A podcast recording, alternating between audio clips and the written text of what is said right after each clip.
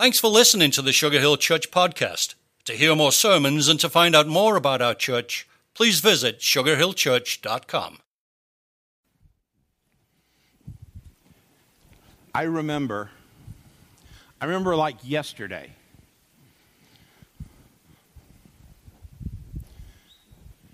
my wife had been in labor for 20 hours.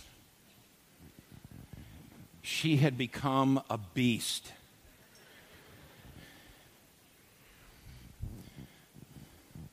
They said, put on those paper scrubs to come into the delivery room. They don't make those for people shaped like me. I put them on, and they busted wide open. Very uncool. But I was not going to be late. My first little girl was about to be born. And I stood by a bed like this, and that little girl came out, and we chose not to know what our first one would be. And I saw that new life. It was the greatest thing I'd ever seen. Gross, but great.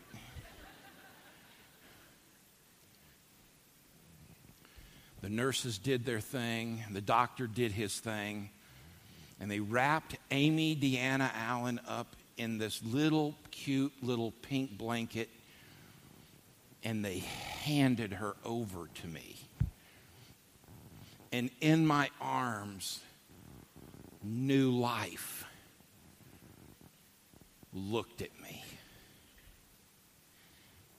And I looked into that face. And by the way, she's 25 now with her own little boy. And to this day, when I look into her eyes, I see my new life. I see my eyes in her. I see her mom's spirit in her. I see her fire and her desire to raise a little boy to love Jesus like she learned to love Jesus. And I remember when they put her in one of these things. And we had the balloons and everything, and they said, you can go see her now. And I did. I walked in and I looked, and I really did. Like all new parents, I thought, what am I going to do now? She did not come with a manual. Do you know what the first thing she did when they put her in my arms? She wet all over me. And I thought it was the greatest thing ever. That's my girl. And when I set her back down in there, I recall leaning over and kissing her. And knowing for the rest of my life, that was my girl. I recall walking her down the aisle in that chapel over there, looking all pretty in her wedding dress, me blubbering like a fool,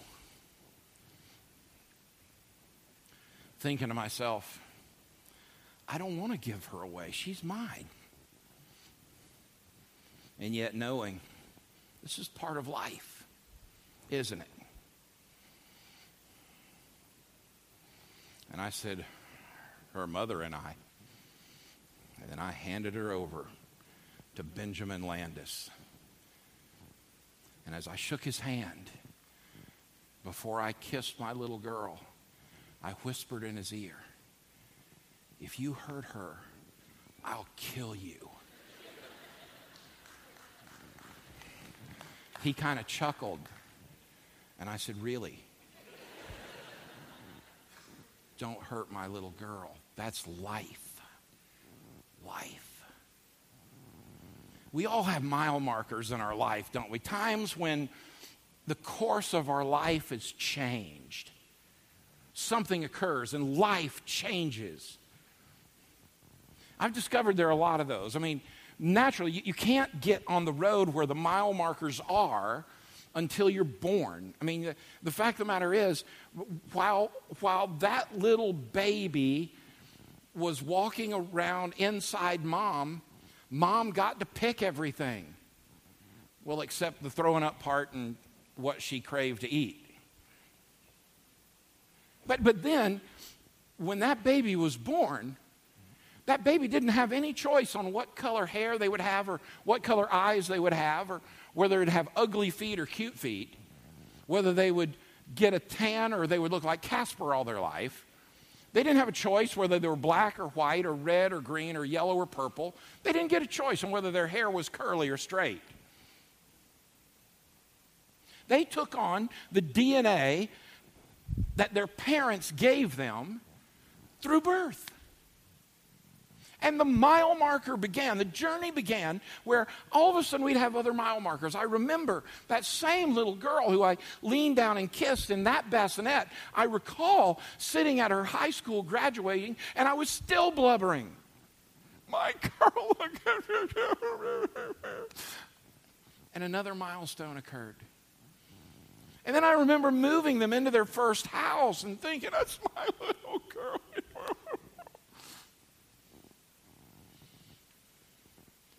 And someday,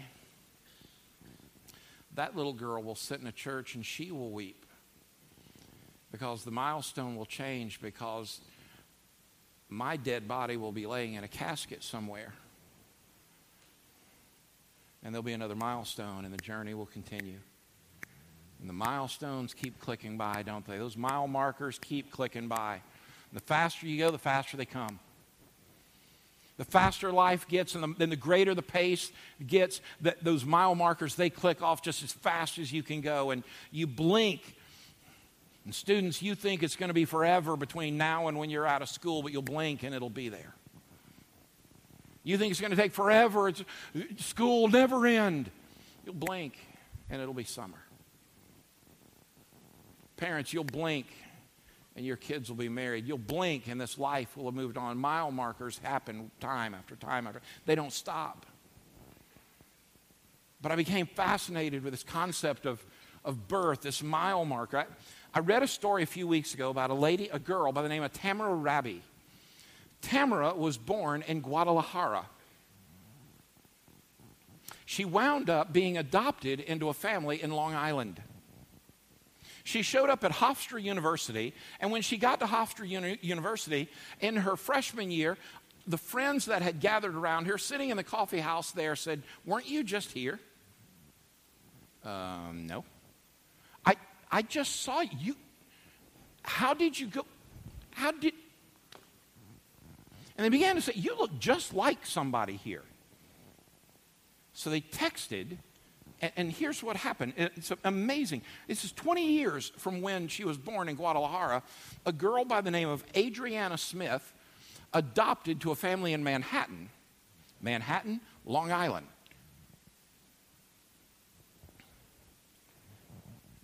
They showed a picture to Tamara of Adriana. They looked like this. Show them the screen. They never knew they were identical twins. They'd been separated through adoption at birth. One into a Jewish home in Long Island, one into a Greek Orthodox family in Manhattan, sharing the same common DNA that connected them together. Everything about them was the same. They had taken on the DNA of their parents, and all of their mechanisms in their life were the same. The way they talked, the way they smirked, the way they walked, the way they laughed, the way they giggled. It was identical. They had taken on a common DNA.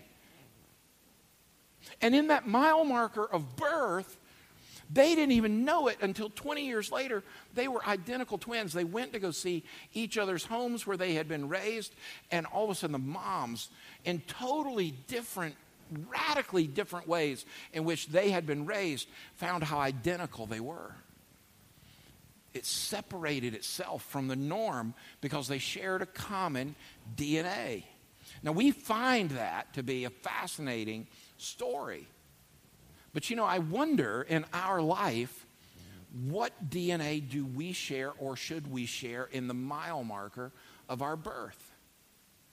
What does that look like? What does it sound like? Now, to do so, if you'll just indulge me for a minute, let's do a history lesson. I fear sometimes what we do in church is we make sure it's 10:18 according to that clock right there. If you've ever wondered what that box is, that box screams at me, hush. All right, so I've got, we try to have a 65 or 70-minute service. So based on that clock right there, I've got less than 19 minutes, okay? So let me make sure that you do a quick history lesson. Jesus, in John chapter 3, if you got your Bibles, go ahead and open it up. John chapter 3, Jesus runs into this dude by the name of Nicodemus, all right? And Jesus 3 times makes the same statement. Now, let me just state the obvious. If God says something to you 3 times, I think he wants you to hear it clearly. Okay, it's not like, uh-oh, I mean, like, what? I don't know God's will. Well, 3 times, got it. Are you with me? All right, here's what it says in verse 1. There was a man of the Pharisees. Now, that's an important statement because this was a religious dude. Okay, this is the kind of cat that, I mean, he knew all the rules, all the church rules. Check boxes, what to do, what not to do. He was a member of what we call the oughts. O-U-G-H-T-S. You ought to do it. Okay? He got it. All right? Named Nicodemus, a ruler of the Jews. And this man came to Jesus by night and said to him, Rabbi, we know that you are a teacher come from God, for no one can do these signs that you do unless God is with him. Now, you and I both know, after we studied the Gospel of John over the last 5 weeks, we know that when he refers to signs, he's talking about miracles. Okay, miracles that happened then, miracles that still happen today. All right? Now, watch this. Signs that you do unless God is with him. Jesus answered and said to him, most assuredly, I say to you, unless one is born again, he cannot see the kingdom of God. Nicodemus said to him, how can a man be born when he is old? Can he enter a second time into his mother's womb and be born? Now, remember, this is a relatively smart guy, okay? He's a honcho in the church. He's a big cog in the synagogue. You got it? I mean, these guys got it going on, right? But he asked a pretty good question. I don't get the born again thing, all right? Now here's Jesus answered, most assuredly, I say to you, unless one is born of water and the Spirit, he cannot enter the kingdom of heaven. That which is born of the flesh is flesh, and that which is born of the Spirit is spirit. Do not marvel that I said to you, you must be born again. The wind blows where it wishes, and you hear the sound of it, but cannot tell where it comes from and where it goes. So is everyone who is born of the Spirit. Jesus says to Nicodemus, if you want the kingdom of God, if you want heaven, if you want all of the blessings, the goodness of God, you must be born again. Now, here's the problem. Here in America, born again has become a political term. Okay, let me say that one more time. Here in America, born again has become a political term. But it's not a political term when Jesus makes the statement. Jesus is making a practical statement that says there must be a time at which something new enters you and your DNA, your nature has changed because the presence of God in you has now changed you from the inside out. Okay, are you with me? Are you tracking? I mean, what happens is a new presence comes in, and my life is given new life, a new spirit, a new breath, a new way. Jesus is saying to Nicodemus, if you want the kingdom of God, it's yours for the asking. You just have to be born again. Now, again, here in America, born again sounds like this. I vote Republican, I vote pro-life, I believe in prayer in schools, and I believe the Bible. Make sense? You with me? Okay, but here's the problem. That is not what Jesus is saying. Jesus is saying, hey, you can be a Democrat and have the kingdom of God. Now, you could be wrong, but you could be a Democrat. My point is, listen to me, friend. Jesus is saying, I put no restrictions. You can be born again. Matter of fact, he says you must be born again. Hey, there's no option here, all right? Did you know that you can take an apple tree and you can cut a significant limb off the apple tree, and you can core into that apple tree into where you cut it off, you can core and take shoots from a pear tree and stuff those shoots into that hole, fill it with beeswax, wrap it in cheesecloth, and fertilize and care for that tree. And the next season, there will be apples and pears on that tree. You know why? Because a new thing entered into the DNA of that tree and changed it from the inside. Now, I want to make sure that we get this. The New Testament makes it plain that at the point that we are born again, we become sons and daughters of God. Now, here's what I hear all the time on television shows. I hear this all the time. We're all God's children. Okay, let me be clear. Okay, this is a Bible thing. Okay, this is deep. This is a little heady, so hang with me, all right? God indeed loves all of us. God indeed created all of us. But you are not a child of God until you have accepted God's ways, God's will, and you've been born again. This is the way of God. Now, you can say, well, Chuck, I just don't agree with that. That's okay. Really, that's cool. Everybody's got a right to be wrong. I don't have a problem with that. Okay? I get it. But here's the part I want to make sure that we do understand. Let's go all the way back with a history lesson. Adam and Eve in the garden. God says to Adam and Eve, this is good. As a matter of fact, he separated light from dark. He separated earth from sky. He separated water from firmament. Are you with me? I mean, God, he created the fish, and he created the animals, and he created the birds of the air, and then he created man. He said, man, that's good. And he said, you guys get to name those. How cool is that? Name them. I mean, can you imagine? That looks like an antelope. I wouldn't have called that thing an antelope. I'd have said, that's a thing with pointy stuff. How cool must that have been? But then God said, now here's the one thing I want to make sure that you get. Don't eat from that tree. Now, what do we know about the tree? We know that's the tree. That's knowledge, right? Good versus evil. Now, don't miss this, because what Adam and Eve did when they chose to sin, we think it was about rebellion, and it was, but really it was this. They decided that they would be the ones that could judge what was right or wrong. God said, let me settle what's good and evil. You get to tend over this that I've given you, but what I want you to do is reserve the ability for me to determine what's good and evil. You don't judge. Let me judge is what God said. And then they came along and said, you know what I want to do? I want to judge. Satan said, eat. It's no big deal. You can be just like God. You can judge.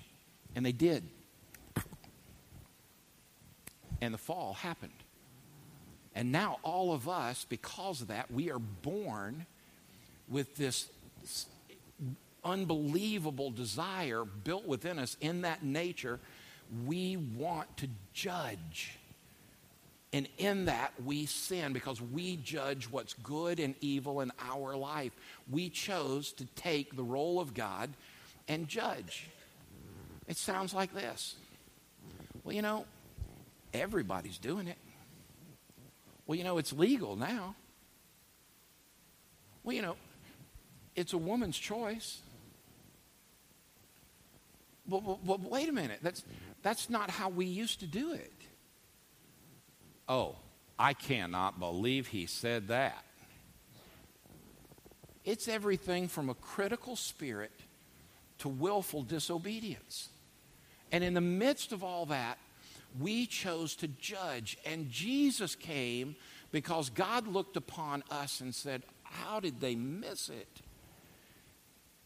But I've got a plan. You see, the Bible says the wages of our sin, what we've earned, is death, separation from God, both now and for eternity. But God said, but I love you. I want you to be my child. I want to adopt you into my family. I want to call you kings and queens. I want to call you princes and princesses. I want you to come on. I want you to come into the palace. I want you to come into the safety. I want you to be adopted into the family, but you must be born again. And you say, well, I don't understand the born again. Listen, here's what I want you to get. From the moment we are no longer in the exact image of God, the fall happened, but Adam and Eve birthed a son of their image. And hence, we've got that sin nature coursing through our blood. That's what the Bible means when Paul says there's no difference, for all have sinned and fallen short of the glory of God. I mean, do you see it that way? I mean, do you know that you've made mistakes and that you're not perfect, that God is? I mean, do you look at your life every now and then and say, man, I just messed up? I mean, has there ever come a time in your life where you just look at your life and think, oh, I wish I hadn't thought that. I wish I hadn't said that. I wish I hadn't done that. I preached a funeral in Brevard, North Carolina yesterday of a 33-year-old man who took his own life the other day. I was one of the few people on the planet that knew at some point when he was a little boy he'd given his life to Christ. But there was absolutely, if you're going to measure that guy on the fruit of what he left in his life, you couldn't find a grape. This guy he didn't sow wild oats. He majored in it. And the family, although I've been around this guy just a few hours in his life, the family called and asked if I'd drive to Brevard, North Carolina, preach a funeral for this guy, because I was the only person that had spoken spiritual truth into his life. And while there, dozens of people gave their life to Christ because they heard this one thought. You know what TC would say to you today? Don't miss heaven. And there's some folks sitting there looking at me thinking, I wonder if he's there. And so what I had to describe to them was this thought. Whether he went to hell or he went to heaven, he would have the same statement. Whatever you do, don't miss heaven. You say, well, Chuck, that's me. I don't want to miss heaven. I want to know. Jesus says, then you must be born again. Scripture teaches that the only way to restore what God has designed is that he comes back into our lives, restores us from being spiritually dead to being alive. That being born again is that we are alive. The mile marker that we have to hit somewhere in our life, if we're to experience life in abundance today and eternally for heaven, the mile marker we've got to hit is that we come alive. And the only way we come alive is to choose to be born again. Alive, a new birth, a new life. Jesus said, as he said to Nicodemus, unless a man be born again, he cannot see the kingdom of God. To be alive is to have a new life and to be born again. Jesus said, if you're to see heaven one day, you must be born again. Every creature in this world has a nature of its own kind. You can't teach a bird to crawl, and you can't teach a snake to fly. Are we in agreement there? Y'all are looking at me like I got three heads. Okay, you're amen to the three heads, or you're with me? Okay, got it. All right. A caterpillar. Let me try that one more time. A caterpillar crawls, a bird flies. One day, weeks, months, I don't know all that gestation period, but a caterpillar crawling along the ground one day sprouts wings and it flies, does it not? I mean, and what do we say? Dude, that is one smart caterpillar. He went to Barnes and Noble, got a do-it-yourself book on how to fly. Look, that is one smart caterpillar. Give that caterpillar the PhD for all caterpillars. No, that's not what we do. We look at it and say, look at what nature did. Nature caused that. If you're following, this is why Jesus says, that which is born into flesh is flesh. Because of the fall, you and I are born into flesh. We sin by our nature. There has to be a mile marker where you say, I don't want that anymore. I want all of him and less of me. The mile marker comes where you say, I want Jesus to come inside of me and transformationally change the nature of my life. You know, you can take a pig and wash the pig. You can paint the pig's hooves. You can put a pink bow and a pig tuxedo on a pig. At the end of the day, you know what you've got? a pig. That is the nature of a pig. I don't care what they're wearing. They're going to wallow in mud. They're pigs. Maybe you go to church regularly. Maybe you've been going to church for 40 years. Maybe you give every week. Maybe you go to group every week. Maybe you pass the basket. Maybe you hold a door. Maybe you do all kind of things in the church. But Jesus didn't say, do all those things so you can inherit the kingdom of God. You know what he said? You must be born again. The mile marker says you must be born again. Now, you say, well, Chuck, what happens? We need Jesus to come to you, and we need him to save us, because Jesus is the one who was born into this world so that we could be born again. He came, he lived, he died, he rose from the dead so that we could say, Jesus, please forgive me of all my junk, of all my sin. Come live inside of me, make me new. I accept your dying for me and raising from the dead as payment for all my sin. And I want to turn my life around and I want to live for you. And he says, you do that, you're born again. I will give you a new life. And I will give you the Holy Spirit to guide you and direct you. And I will keep you and hold you. And someday, not only you live in abundance now, you will live eternally forever.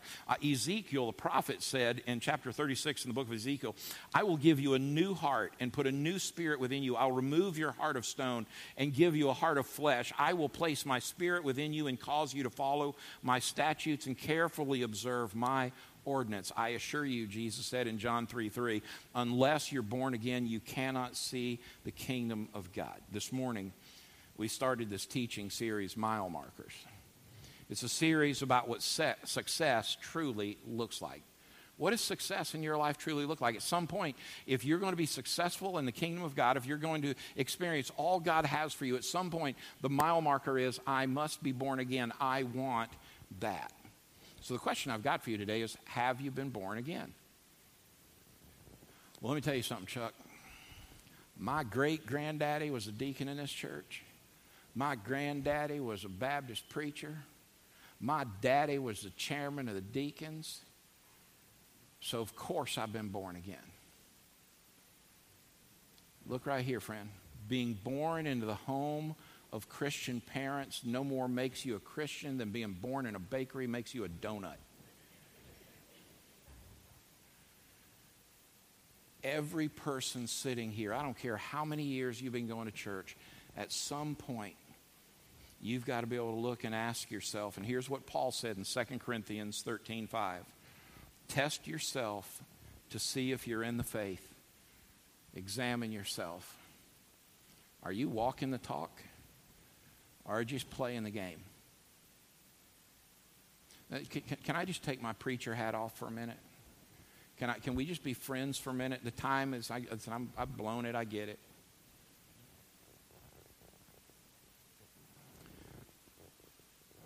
We can be a church here that spiritually and intellectually entertains y'all and grow, and we can clap and leave out of here, yeah. Or we can be a church that allows the presence of Jesus in our life to sprout in our heart, and we can experience the transformation of our life where our critical spirit is gone. And we can allow our lives and our church and our families to move all the orthodoxy that we've ever known out of the way so that it's just Jesus. And you can peel all the layers back of everything that we've laid on top of that and get to the one core that says, I must have Jesus. Because if I do, within my life there's something new, and it never grows old. And it's always changing me. And it's always working in my heart. And my friend, listen to me. If that's not the experience in your life, settle that today. Stop playing religion. I've gotten to the point that I despise that word, because all it seems to do is be a roadblock to keep people from coming to just Jesus. You say, Chuck, that's me. Then I want to ask you, just everybody, would you bow your heads? Would you close your eyes? I mean, don't play around here, please. Just don't. If you got someplace to work at the hour, they'll wait. Just don't move. Just sit here for a minute. There are people in this room who may have been coming to church for 30 years or more. And there's folks that are here for the first time. Jesus said, you must be born again. And I'm going to ask you right now to choose, I want to be born again. I want in on that. I want all he has for me. I want the blessed assurance of Jesus. Then just call on his name. And this is how that sounds. You can even just say it silently in your heart with me. You can say it out loud if you want to. Just start like this. Lord Jesus, I'm sorry I sinned. Please forgive me. Come into my life and make me new. Give me a new life. I want to make a U-turn. I'm tired of trying to live for me. I need a mile marker to live for you. Let it be today. And I accept the fact that you died for me and you rose from the dead for me as payment for all my sin because you loved me. Be my Savior. Be my Lord.